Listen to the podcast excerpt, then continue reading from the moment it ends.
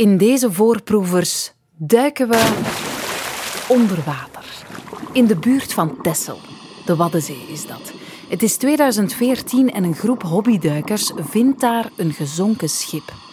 Dat gebeurt wel vaker daar, want heel veel schepen vergingen daar. Je hoort straks hoe dat komt. Maar dit schip dus is anders. Het zit namelijk nog bonkesvol archeologische schatten van 400 jaar geleden. Boeken, een beker, een toiletset, een spiegel, kruikjes, van alles en nog wat.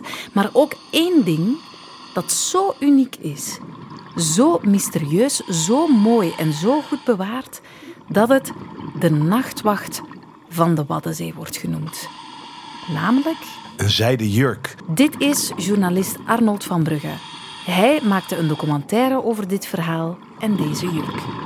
Een zijden jurk in alle kleuren van de, van de regenboog. Goud en groen en rood en geel. Echt eh, bijzonder om... eh, ja, hoe zeg je dat? Het is, het is een ongelooflijk exemplaar. Wauw. Borduursel, knoopjes. alles. Allemaal mooie bloempatronen erop inderdaad. Grote, lange overmouwen. Een hele grote kraag. Ja. Een, eh, een, een, een, een, jurk die alleen maar door iemand van hele hoge adel waarschijnlijk gedragen kon ook zijn. Arnold van Brugge, journalist, filmmaker en helemaal van Texel. Of zoals wij Vlamingen soms durven te zeggen, Texel. Sorry, zo hoort het niet blijkbaar. hè. Arnold Texel. Kan allebei hoor, het mag allebei. Maar toch van zover naar hier gekomen met de veerboot, dan met de trein. Om te komen vertellen over de jurk en het scheepswrak. Een documentaire en een podcast die hij maakte. Je kan die online vinden. Gewoon even op Google zoeken. De jurk en het scheepswrak. En je komt er sowieso documentaire en een podcast samen met uh, Tjitske Musje gemaakt. Over een 17e eeuws wrak op de bodem van de Waddenzee, waarin een ongezien mooie, rode, rijkelijke jurk wordt gevonden. Ja, je omschreef ze net, Arnold. Misschien eerst en vooral, wat is jouw persoonlijke band eigenlijk met dit verhaal? Ik ben zelf Tesselaar, dus ik ben een geboren en getogen. Dus ik vond het ook heel bijzonder toen ik voor het eerst die jurk mocht, mocht zien. Dat die in dat kleine museum, wat ik kende vanuit mijn jeugd als een soort Jutters piratenmuseum, zeg maar. Waar iedereen spullen naartoe bracht die aanspoelden op het strand. Of die mensen in de achtertuin nog vonden. Of die uit de, de zee tevoorschijn kwamen. Uh, opeens dat daar zo'n ongelofelijke uh, jurk lag. En ik, uh, ik, ik, uh, ik, ik, ik kende de directeur van het museum goed. Daar heb ik mee in de, in de brugklas gezeten, in de eerste klas van de middelbare school. Typisch, zo gaat dat op een eiland. Ja, Je kent elkaar. het is een klein eiland, dus, dus je kent elkaar wel. En zij vertelde me een beetje over die achtergrond van het verhaal en hoe alles tot stand was gekomen. En ik dacht van jeetje, dit is zo'n groter verhaal dan die jurk. Maar ik wist ook, er moet een verhaal over te maken zijn. Omdat als mensen die jurk zien... en ik zag al die mensen daar naar die jurk trekken... het was in 2016. Toen werd de jurk heel even tentoongesteld... vlak nadat hij gevonden was. Um, iedereen raakte bijna geëmotioneerd door die jurk. Het deed echt iets met mensen. Omdat... Ja, heel vaak heb je mooie zilveren potjes of aardewerk. Of heb je een kanon of een kanonskogel uit wrakken of uit de 17e eeuw. Of een heel mooie schilderij. Maar dit was iets wat zo persoonlijk was en zo dicht op de huid letterlijk heeft gezeten van iemand. Um, dat het mensen zelf emotioneerde. Ja. Dat, het, dat, mensen zelf vragen gingen stellen van, van wie zou dit geweest kunnen zijn? Wat voor verhaal zit hierachter? Wat is het voor wrak? Wat ligt hier überhaupt voor schatten voor de kust? Want ja. het museum dat ligt aan de haven van Oude Schild op Texel, het havendorp. En echt een paar honderd meter daar vandaan in zee. Het is een, een rustige zee. Daaronder liggen ergens op 6, 7, 8 meter diepte maar. Al die wrakken waar dit soort schatten uit tevoorschijn komen. Ja, misschien moeten we het daar even over hebben om te beginnen. Hè? Um, want ja, het verhaal startte in 2014 als een groepje hobbyduikers te water gaat om naar een wrak te duiken rond Texel. Dat wrakduiken, dat is echt een, lokaal, een lokale hobby. Dat gebeurt daar wel vaker. Ja, zeker. Je hebt er heel wat duikclubs, heel wat concurrerende duikclubs ook. En het is ook vaak voortgekomen uit een soort noodzaak. Want uh, Texel is een eiland waar veel visserij was. Mm -hmm. En die vissers die gingen dan garnalen vissen of op platvis of andere soorten. En die bleven dan met hun nette haken achter achter een stuk hout of achter een kanon. En dan dacht ze, hè, verdorie, mijn net is kapot. Wat moet ik nou doen? Ja. En, uh, nou ja, ah, dat- Weer een wrak. ja, ja, precies. En dan trok ze dat net omhoog en dan was het weer helemaal stuk. En uiteindelijk zei ehm, nou, bijvoorbeeld een van die oude duikers uit de film, Jack Betsema, een hele mooie, eh, wel, wel bespraakte Tesselaar. eh, die zegt van, nou, weet je wat, je moet gewoon zelf kunnen duiken. Dan kun je dat net gewoon loshaten. En dan zie je wat daar op de bodem zich allemaal bevindt. Dus- Waarom liggen daar zoveel wrakken op de bodem? Nou, het is een, eh, een plek die in de 17e eeuw toen, eh naar Amsterdam bijvoorbeeld, maar ook al die steden aan eh, het IJsselmeer of de toenmalige Zuiderzee, heel groot waren. Eh grote Gouden Eeuw. handelssteden, de Gouden Eeuw werd het genoemd. Ehm, de hele wereld bevoeren. Toen begon ook natuurlijk de tijd van het kolonialisme. Dus er was een gigantische scheepvaart naar alle delen van de wereld. Maar Amsterdam, ja, dat ligt aan een binnenwater. Dus je kan er eigenlijk helemaal niet komen met een grote boot. Eigenlijk een heel onhandige havenstad. Dus wat die boten deden, ze gingen voor anker bij Texel. En gingen met kleine bootjes de handel heen en weer brengen naar eh, Amsterdam. En ja, als er dan een keer een storm was, of eh, een, een sterke stroming, of eh, verkeerde wind, dan sloegen die boten tegen elkaar en ramden elkaar eigenlijk naar de, de grond. Ja, het Dus wordt in, de, in je documentaire wordt eh, de omgeving van Texel wordt het Schiphol van de 17e eeuw genoemd. Ja. Vond ik een heel mooie vergelijking. Ja, het is gewoon als een hele drukke luchthaven inderdaad. Ja. Het kwam uit de Oostzee, uit de Indische Oceaan, uit de Amerika. Overal kwamen die boten vandaan om daar hun handel eh, te lossen en over te, te schepen. Dus het was een hele internationale eh, sfeer ook. Ja. Dat spreekt ook heel erg tot verbeelding, vind ik. Dat, dat, dat, dat zo'n heel klein boereneiland, wat het in die tijd was, dat daar dan zo'n gigantische internationale handel daar voor de, voor de kust zich afspeelde. Het epicentrum van de wereldhandel. Ja. Dus ja, daar moet op de bodem nog wel wat te rapen zijn. Dus die duikers, die duiken op een bepaald moment naar een wrak. Ja. Eh, het palmhoutwrak wordt dat genoemd, omdat er onder andere heel wat palmhout in geborgen lag.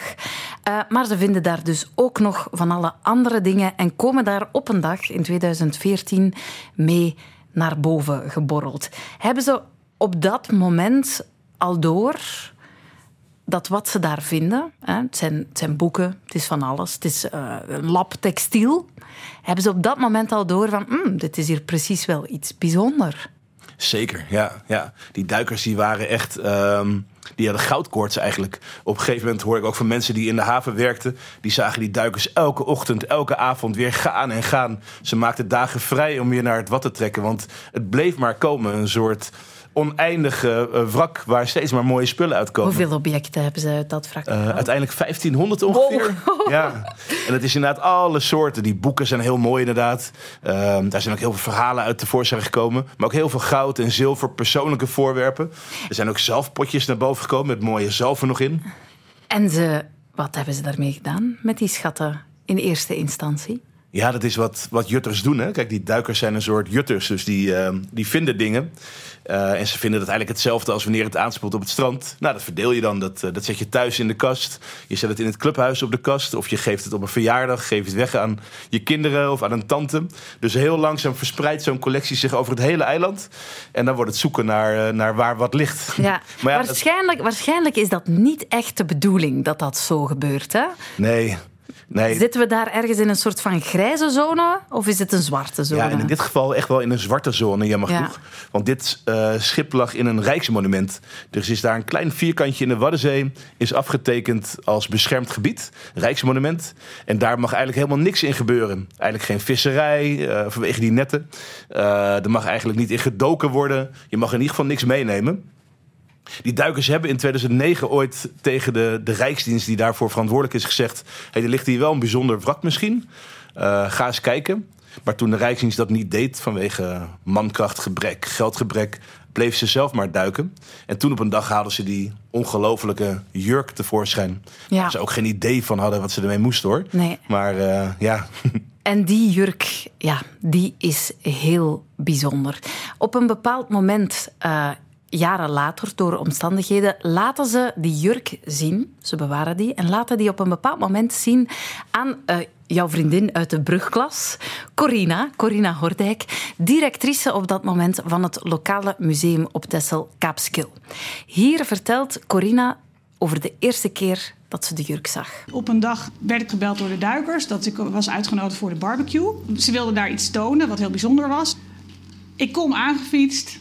Ik word door de duikers natuurlijk meegenomen. Het duikershonk in. En ik zie achter de tafel met hapjes een jurk hangen. Een waanzinnige jurk. Nou, dit overtreft natuurlijk mijn stoutste verwachtingen. Wat ik ook had gedacht, nooit dat er een zijde 17e eeuwse jurk eh, was opgedoken. Zodra ik die jurk zag, dacht ik, ja, als dit in ons museum belandt, ja, dan hebben we natuurlijk de nachtwacht te pakken. Want dan heb je gewoon de mooiste archeologische onderwatervondsten van de wereld uh, in het museum. Ja, daar hangt ze dan, een 17e-eeuwse jurk achter de tafel met hapjes. Ook schattig hoe ze, dat, uh, hoe ze dat zegt. Je hoort meteen, ze ziet jurk en is meteen ongelooflijk onder de indruk als ze die ziet. Waarom is die jurk op geschiedkundig vlak zo uniek? Er bestaat eigenlijk geen andere jurk op aarde zoals deze. Dus hij is volstrekt uh, uniek. En dat heb je natuurlijk niet, niet vaak, dat een object zo uniek is. Uh, er, zijn een, er is Corina, de directeur van het museum, die zegt... er is een soort, een, misschien één klerenkast of een handvol van dit soort jurken. Maar die zijn allemaal eeuwenlang bewaard gebleven. Vermaakt, hersteld, uh, gehermonteerd voor een nieuwe maat. Uh, bewaard in bepaalde erfenissen met bijzondere gedachten. Dus eigenlijk zijn van dat soort jurken is er niks unieks meer aan. Alles is al in de loop der eeuwen weer uh, volkomen uh, hersteld, zeg maar. Er is ja. bijna niks unieks meer aan. Maar deze jurk is precies zoals hij ooit gedragen is, in een kist gestopt, om ergens anders weer aangedaan te krijgen. En gezonken. Ja, bizar toch? Ja. Hoe die zo goed bewaard is gebleven onder water. Ja. In zeewater. In een kist, ja. Hoe verklaar je dat? Er is een kist zo dik ingepakt dat er bijna geen zuurstof meer bij zat. Mm. En die kist die verdween onder die dikke laag zand waar het wrak in zat. En daardoor was er geen zuurstof en geen licht. En eigenlijk zijn zuurstof en licht zijn de twee elementen die... Uh, textiel, textiel aantasten, ja. ja. Dus het is een enorme mazzel geweest dat het schip precies zeg maar zo in een kuiltje in het zand, stel ik me nou voor, terecht kwam, bedolven werd en ja, 400 jaar onaangeroerd daar kon blijven liggen.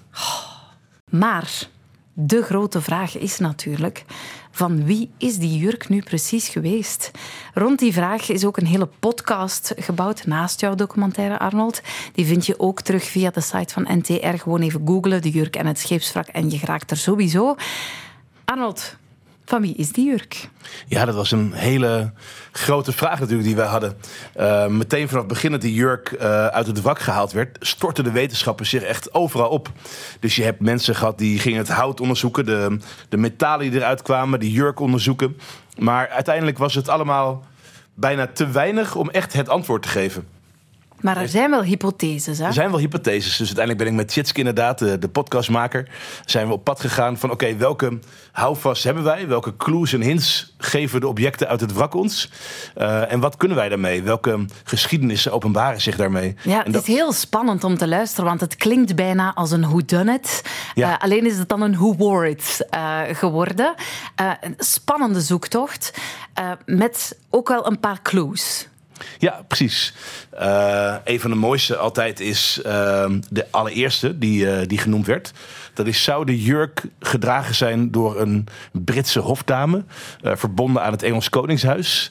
Ehm, en dat openen zulke mooie verhalen. Het leuke van de jurk is natuurlijk dat je in een eeuw die genomineerd wordt, gedomineerd wordt door mannen. Door, weet je wel, zeelui, schippers, uh, de staatslieden en alles. Dat de jurk geeft per definitie een vrouwelijk entree in die, in die eeuw. Uh, dus je komt meteen uit in een wereld die al veel minder in een geschiedenisboekje staat uh, dan die mannelijke wereld.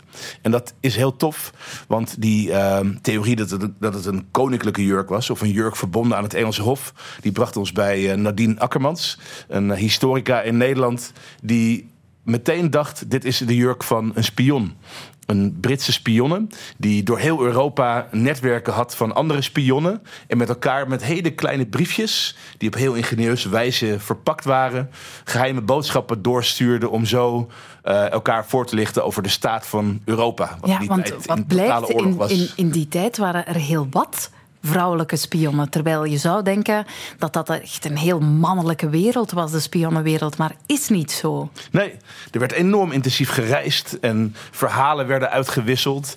Uh, alleen in Den Haag zaten al twee koningshoven in die tijd. Dus je had het Nederlandse Hof, wat niet koninklijk was, maar dan had je het Hof van Bohemen, wat daar zat, het Hof van Engeland, dat daar naartoe gevlucht was. Dus er was een magneet voor allemaal andere uh, reizigers. En onder andere uh, daar troffen die vrouwen elkaar waarschijnlijk in de paleis op straten om de laatste nieuwtjes uit te wisselen. En om daar uh, hun voordeel mee te doen. Ja, dat is een, een, geschiedenis die ik nooit had gehoord. Dat op zo'n manier uh, in die tijd geopereerd werd. Dat informatie zo uitgewisseld werd.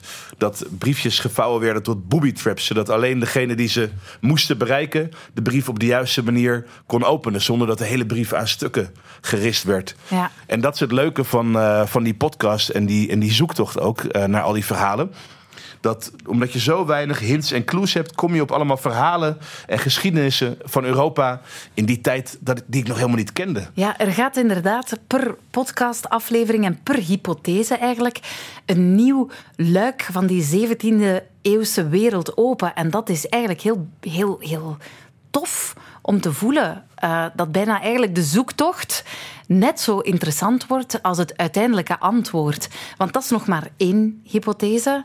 Uh, er was ook sprake dat het mogelijk een theaterjurk zou zijn. Een, een, jurk gedragen door een theatergezelschap. Ja, het is namelijk heel verwarrend dat het schip waarschijnlijk gezonken is in 1650, 55. Maar dat de jurk gedateerd, gedateerd kan worden tot 1610, 1615. Dus wat doet een oude jurk van 10, 20, 30 jaar oud. Demodé. E ja, eigenlijk totaal, totaal uit de mode. Ja, een beetje je, je, oma's bloemetjesjurk, weet je wel. Dan wel wat mooier. Maar wat doet hij aan boord van zo'n scheepswrak? En wie zou dat nog gedragen hebben? Nou ja, ik zou meteen denken als leek van... Nou, misschien droegen mensen jurken langer in die tijd. Maar nee, volgens textielhistorici is het echt een ouderwetse jurk geweest. En dan komt een nieuwe theorie, theorie erin. Want wat doe je met oude jurken? Nou, die soms. Uh, gaan in de verkleedkoffer, die... zo gaat dat bij ons thuis. Verkleedkoffer, ja. ja. inderdaad. Ja. En in die tijd had je een heel bloeiende theaterwereld. Die uh, uh, heel Europa doortrok. Grote theatergezelschappen. En die werden gesteund door mecenassen. Dus door rijke mensen die zeiden: van nou ja, jullie zijn mijn geadopteerd theatergezelschap. Hier, heb een kostuum, heb een jurk. Hier wat zwaard. geld en mijn, oud, en mijn oude jurk. En mijn oude jurk. ja, precies. Nou ja, die jurken waren fortuin natuurlijk. Hè. Die waren gemaakt uh, jarenlang door kleermakers met gouddraad en zilverdraad doorweven. Hele moeilijke, ingewikkelde constructies. Dus het was niet niks als cadeau. Uh, het grappige is van die theorie, we hadden het net over dat zo'n jurk een vrouwelijke entree in de geschiedenis geeft. Dat in die tijd theatergezelschappen nog geen actrices hadden. Die kwamen net een paar decennia later. Dus dan zou de jurk opeens gedragen zijn door een man. Uh, en, maar als je dan die hele set die van boord van het schip komt uh, bekijkt. Er zit ook een paar kaftans aan boord. Dus Turkse of Poolse kledij.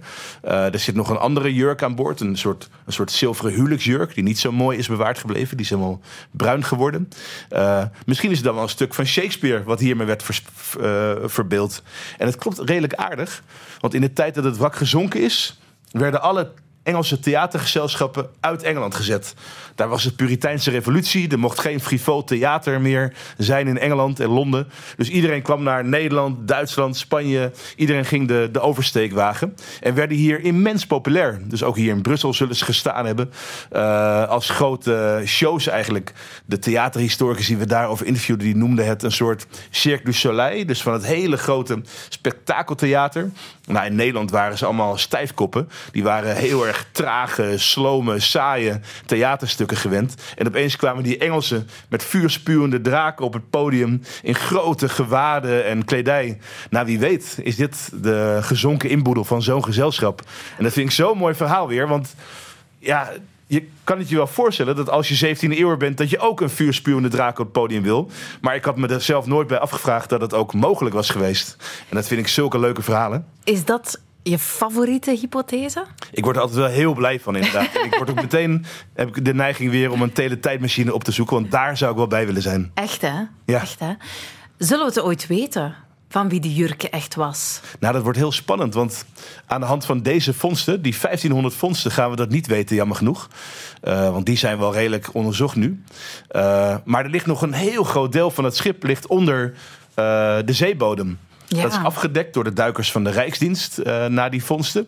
En het is nog iets van zes, zeven vrachtwagenladingen aan, aan nieuwe fondsen die gedaan kunnen worden. En Mm. eigenlijk is iedereen er wel van overtuigd dat als we daarin gaan graven, dat we dan het antwoord te weten komen. En daar heb ik ook wel heel veel zin in. Arnold, die documentaire gaat natuurlijk over die ontdekking van dat wrak, die jurk. Maar het is ook een portret. Een portret van twee werelden die bij momenten heel erg clashen.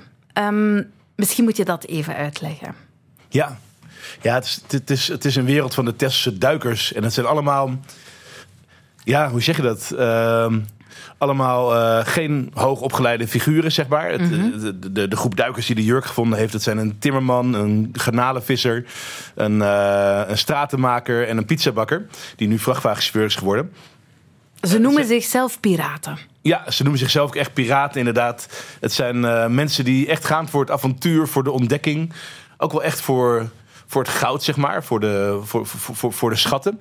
Niet per se om te verkopen, maar echt als een soort dat is je ultieme doel, weet je wel? Dat je de schat vindt die daar begraven ligt. En iedereen heeft ook een eigen doel. Eén uh, iemand wil de portemonnee van admiraal de Ruiter... een beroemde Nederlandse admiraal uit de 17e eeuw vinden... die er ergens zou moeten liggen. Een ander die wil zeker nog een keer die ene goudschat... die in de Lutine, een schip wat daar ligt, uh, vinden... Een ander is juist helemaal gefascineerd door de diertjes rondom zo'n wrak. Dus die loopt alleen maar met een, een lichtje al die diertjes uit, uh, uit te zoeken. Dus iedereen heeft zijn eigen ambities en doelen. Um, maar één ding is daarbij zeker. Ze willen niet gestoord worden daarin. Ze willen niet ja. uh, verstoord worden door de overheid. Ze willen gewoon lekker hun gang kunnen gaan. En vinden het ook een beetje hun recht. Dit is hun eiland. Dit is hun Waddenzee. Uh, dit zijn hun bootjes. Zij betalen de benzine. Ja, dit uh, zijn de wateren waarin zij zijn opgegroeid. Ja, precies. Ja. ja. En al die overheidsbemoeienis, dat, dat hoeft niet zo heel ja. erg. En dus dat is ook wel een beetje dat is die... één wereld, hè? De piratenwereld. Ja. En die piratenwereld, die piraten, die vinden de, de schat van hun leven. Ja. Die schat komt naar boven. Ja, dat nieuws raakt bekend en komt terecht ook in een andere wereld. Een heel academische wereld van archeologen en wetenschappers. En die mensen, ja, die, die weten niet wat ze horen. Hè? Als ze horen dat zo'n schat is bovengehaald door totale amateurs. Het is een beetje de paradox inderdaad. Hè? Dat, dan vinden ze eindelijk de schat waar ze al die jaren naar op zoek zijn. En dan krijgen ze de hele wereld over zich heen. Terwijl tot die tijd hebben ze redelijk onbekommerd allemaal heel andere fantastische schatten kunnen opduiken. Maar deze schat is zo groot en uniek dat inderdaad allemaal wetenschappers van over de hele wereld, hè, uit Amerika, Nieuw-Zeeland, Engeland, Duitsland, Frankrijk, iedereen komt naar Texel, komt naar het Rijksmuseum in Amsterdam, waar conferenties worden georganiseerd over die jurk. De Rijksdienst, die verantwoordelijk is voor de wrakken in de Waddenzee, ja, die denkt: wat hebben we laten liggen? Wat hebben we gedaan? Die zijn ook, het zijn rijksambtenaren. Dus zijn ook wel een beetje benauwd van jeetje, zijn wij verantwoordelijk ervoor dat in een rijksmonument amateurduikers zo'n schat vinden. Dat Ja. we ons falen. Dus die gaan ook een beetje eh, lopen protesteren. Die zijn bang voor gevolgen daarvan natuurlijk. Ja, dus, is die, een- de, de piraten krijgen heel wat bagger over zich heen. Hè? Ja, zeker. Uiteindelijk zijn de piraten natuurlijk de zwakste schakel hierin. Die hebben geen functie, die hebben geen opleiding. Dus daar kun je het makkelijkst alle schuld op afschuiven, inderdaad. Terwijl het natuurlijk uiteindelijk het resultaat is van een, een stelsel dat gefaald heeft. Ja, maar ze gaan natuurlijk niet volgens de geplogenheden te werk, volgens de archeologische geplogenheden. Een van de meest eh, frappante, op een manier grappige voorbeelden daarvan is als duikster Annette, eh, de enige vrouw in het duikersgezelschap, vertelt hoe ze, eh, nadat ze de jurk eigenlijk al een tijdje hebben teruggegeven aan, eh, aan, aan, aan, aan het museum, aan de, aan de autoriteiten, hoe ze nog een stukje 17e-eeuwse mouw vindt dat nog rondslingert bij haar thuis. En ze vertelt wat ze ermee doet. Hé hey man, dat is een mouw. Hij zegt niks zeggen. Hij zegt, ze hebben alles toch? Nou, ik zeg, zo is het. Ik zeg, zal ik hem eens wassen? Ik zeg, wat- oh, hij zegt, wel ja, doe maar. Hij zegt, eh, ze weten toch niet dat hij er is. Dus ik de dingen in de wasmachine. We weten niet precies wat de beweegredenen daar nou achter waren. We weten ook niet precies hoe dat dan in een wasmachine is gestopt. Is dat in een zakje gedaan of is dat gewoon bij de onderbroeken eh, erbij eh, gestopt? Dat, dat weten we eh, totaal niet. Nee, de wasmachine. In een, in een BH is zo'n lingeriezakje. Ik, ik dacht, dan blijft die goed bij elkaar.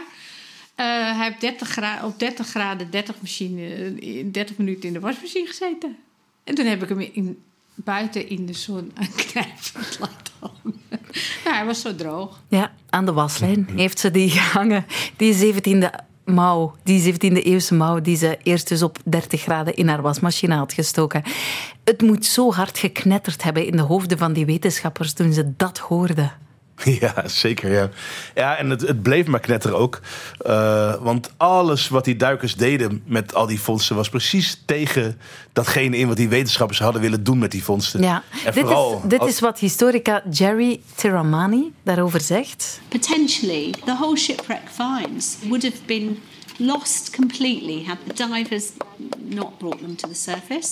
But it's quite understandable why anybody who's a rigorous stress historian is horrified, absolutely horrified at the way they were recovered.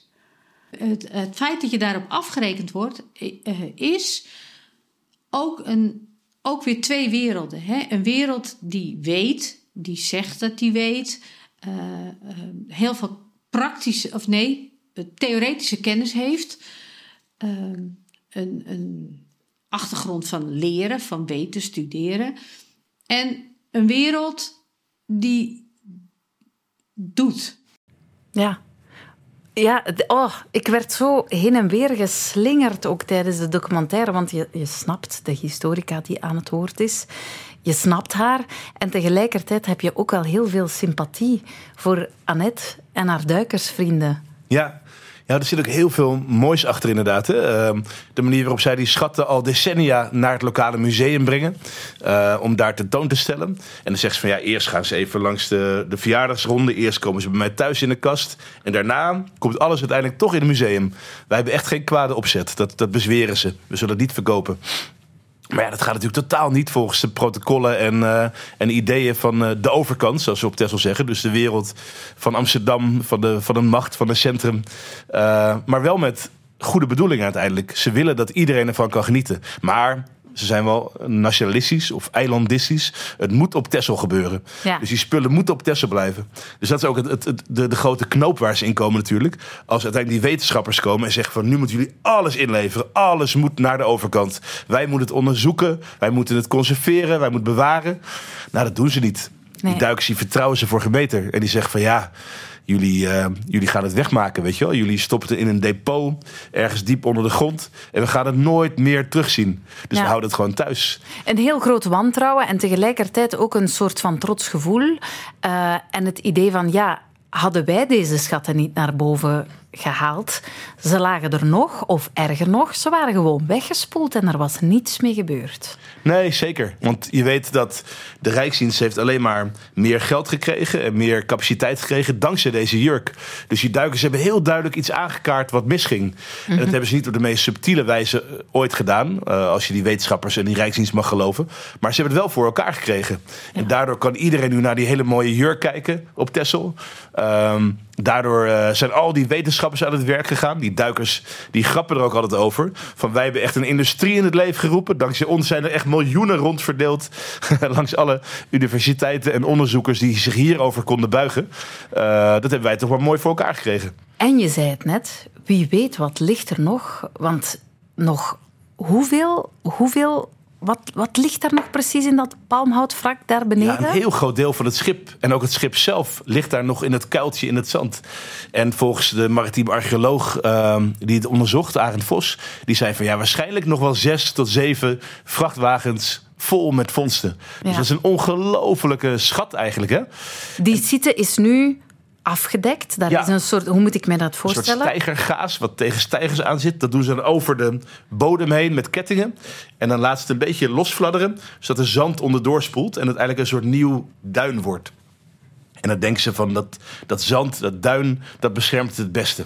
Ja. Ja, de duikers zijn heel sceptisch daarover hoor. De Ja, ik wou het vragen. van, Hoe wordt eh, daar naar gekeken, naar die afdekking eh, op nou, wetenschappelijk zit het wel redelijk oké hoor. De wetenschappers Mhm. die bezweren dat het echt goed komt met dat, dat, dat eh, behoud daarvan. Maar de Tesselaars zeggen van ja, we komen zo vaak langs en dan zien we dat er gaten in zijn. Of dat er stukken stijgergaas aanspoelen op het strand. Dus ja, wie weet eh, wat er wel verloren gaat door die methode. Uiteindelijk is natuurlijk het belangrijkste van wat ik ook heb willen zeggen met die film. Of niet alleen maar hoor, maar wat ik hoop dat het, het, het, het resultaat wordt van die film, is dat mensen echt beseffen van jeetje, uh, hier in de Waddenzee, daar liggen zulke ongelofelijke schatten. Allemaal tijdcapsules. Het zijn allemaal gezonken schepen. Die zijn afgedekt. En waar 400 jaar lang niemand naar heeft gekeken of heeft aangeraakt. Dus als historische bron, maar ook als bron voor musea, voor tentoonstellingen, is echt ongeëvenaard. De persoonlijkheid van die, eh, het persoonlijke karakter van die, van die vondsten. Ehm, de directeur van het museum zei het laatst heel mooi. Die zei: Italië heeft Pompeii, maar wij hebben de schatten, de, de, de, de wrakken in de Waddenzee. En die zijn net zo bijzonder. Misschien Ja. wel bijzonderder. Dus idealiter luistert er nu een of andere mecenas Ja. of ziet hij jouw documentaire en zegt hij, wat? Hier, ja, 7 miljoen. 7 miljoen. Graaf maar op. ja. Ehm, eh, de terugkeer van de jurk. Laat ons het daar nog heel kort even over hebben, want dat is belangrijk. Hè? Even luisteren naar Annette. Wij zijn met elkaar. Als je ergens heen wil, dan moet je over het water of ze moeten naar ons toe komen. Maar waar wij zijn, is het goed genoeg.